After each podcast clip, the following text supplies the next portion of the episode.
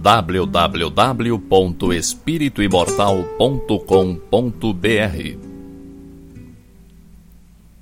Cinco minutos de Espiritismo visando a reflexão.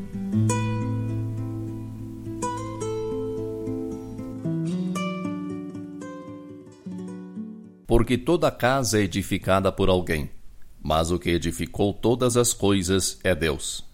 Paulo, Epístola aos Hebreus, capítulo 3, versículo 4.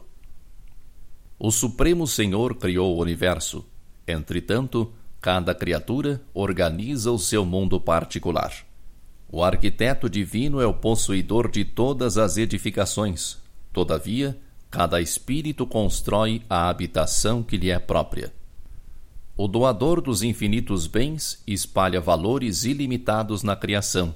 Contudo, cada um de nós outros deverá criar valores que nos sejam inerentes à personalidade.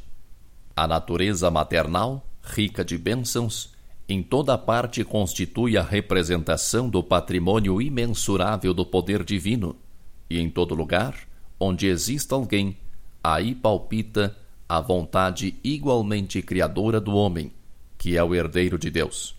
O pai levanta fundamentos e estabelece leis. Os filhos contribuem na construção das obras e operam interferências. É compreensível, portanto, que empenhemos todo o cuidado em nosso esforço individualista nas edificações do mundo, convictos de que responderemos pela nossa atuação pessoal em todos os quadros da vida. Colaboremos do bem com o entusiasmo de quem reconhece a utilidade da própria ação nos círculos do serviço, mas sem paixões destruidoras que nos amarrem às ilhas do isolacionismo.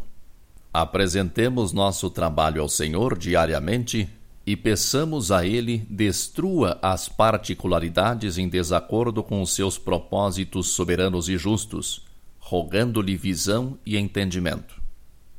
Seremos compelidos a formar o campo mental de nós mesmos, a erguer a casa de nossa elevação e a construir o santuário que nos seja próprio.